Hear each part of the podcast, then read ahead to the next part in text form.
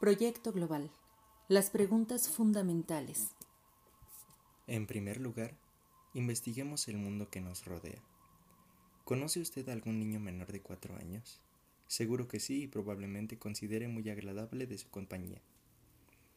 Pero hay momentos en los que nos incomodan con tantos porqués. ¿Por qué te vistes así? ¿Por qué la mayoría de los hombres tiene cabello corto y las mujeres cabello largo?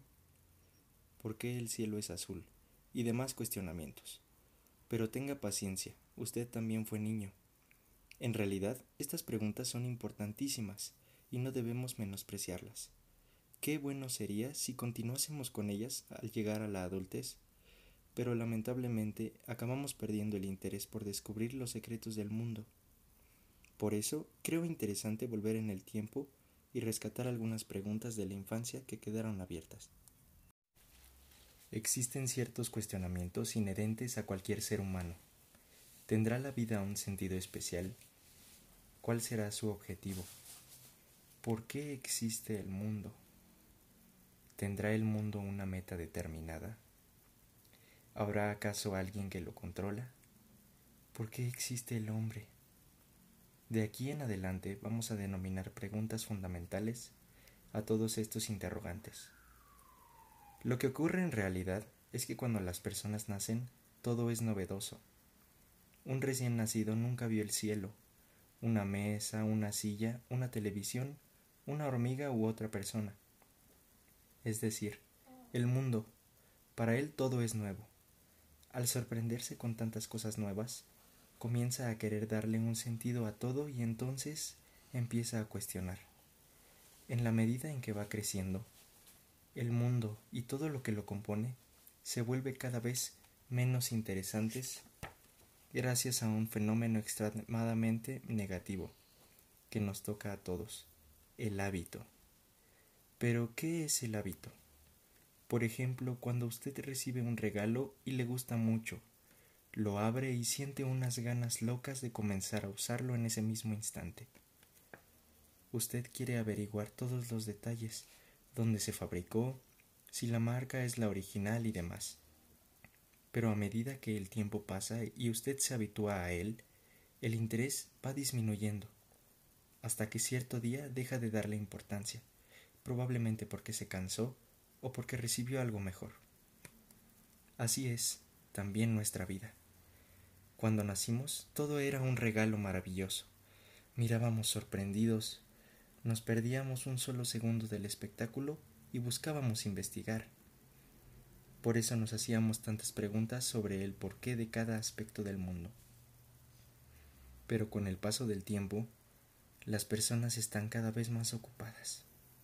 La sociedad impone una forma de vida tan exhaustiva que la principal preocupación pasa a ser cómo vivir y no por qué vivir pero todo ser humano debe interesarse en volver a preguntarse estos interrogantes fundamentales para poder llevar una vida profunda y con sentido.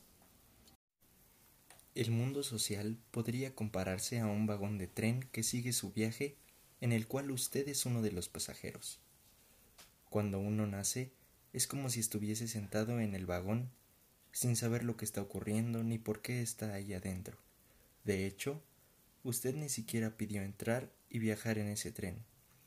Luego un guardia le indica en qué asiento debe ubicarse y no duda en sentarse en ese lugar. En un principio puede que esa situación le resulte un poco extraña y sienta un poco de incomodidad. Por lo tanto, trata de buscar un lugar un poco más espacioso. Comienza a reflexionar sobre las diferencias entre la primera clase y las demás. Intenta encontrar un espacio para estirar las piernas, busca una revista para leer, discute con los guardias para que le traigan una buena comida, pide que le prendan el aire acondicionado cuando hace calor y la calefacción cuando está fresco. Mientras se preocupa por todo eso, olvida lo más importante. Una pregunta básica que cualquiera, por más ingenuo que fuera, haría. ¿Hacia dónde se dirige ese tren? ¿Por qué estoy yo aquí adentro? A pesar de ello, los pasajeros están tan ocupados en cómo instalarse cómodamente dentro del tren que se olvidan de que está en marcha, que está en movimiento y que tiene un destino exacto y bien definido. Una persona inteligente debería saber hacia dónde el tren se dirige, o sea, la dirección que su vida está tomando y si esa es la dirección correcta. El primer paso, por lo tanto, es formularnos los interrogantes presentados al comienzo de este capítulo, los cuales hemos denominado preguntas fundamentales. Las personas deben saber que todo lo que hacen tiene un sentido. Si usted pertenece a la típica civilización occidental, seguramente estudió desde pequeño matemáticas, biología y lengua, y dedica gran parte de su tiempo a mirar televisión. Le gusta tomar gaseosas y comer hamburguesas. Si tiene un buen nivel económico, pretende estudiar en una buena universidad. Considera que es correcto casarse y tener hijos, y quiere ganar el máximo de dinero posible a lo largo de su vida. Esto no significa que todo eso sea bueno o malo, pero es un hecho, y no hay mucho tiempo para cuestionar su valor. Por eso yo le pregunto, ¿por qué usted estudia o trabaja? ¿Quiere tener un futuro? ¿Por qué piensa que el casamiento es tan importante? No es una tarea fácil de saber el sentido de todo lo que hacemos o si lo que hacemos tiene algún sentido. Sin embargo, debemos cuestionarnos respecto de todo lo que acontece en nuestras vidas y en el mundo.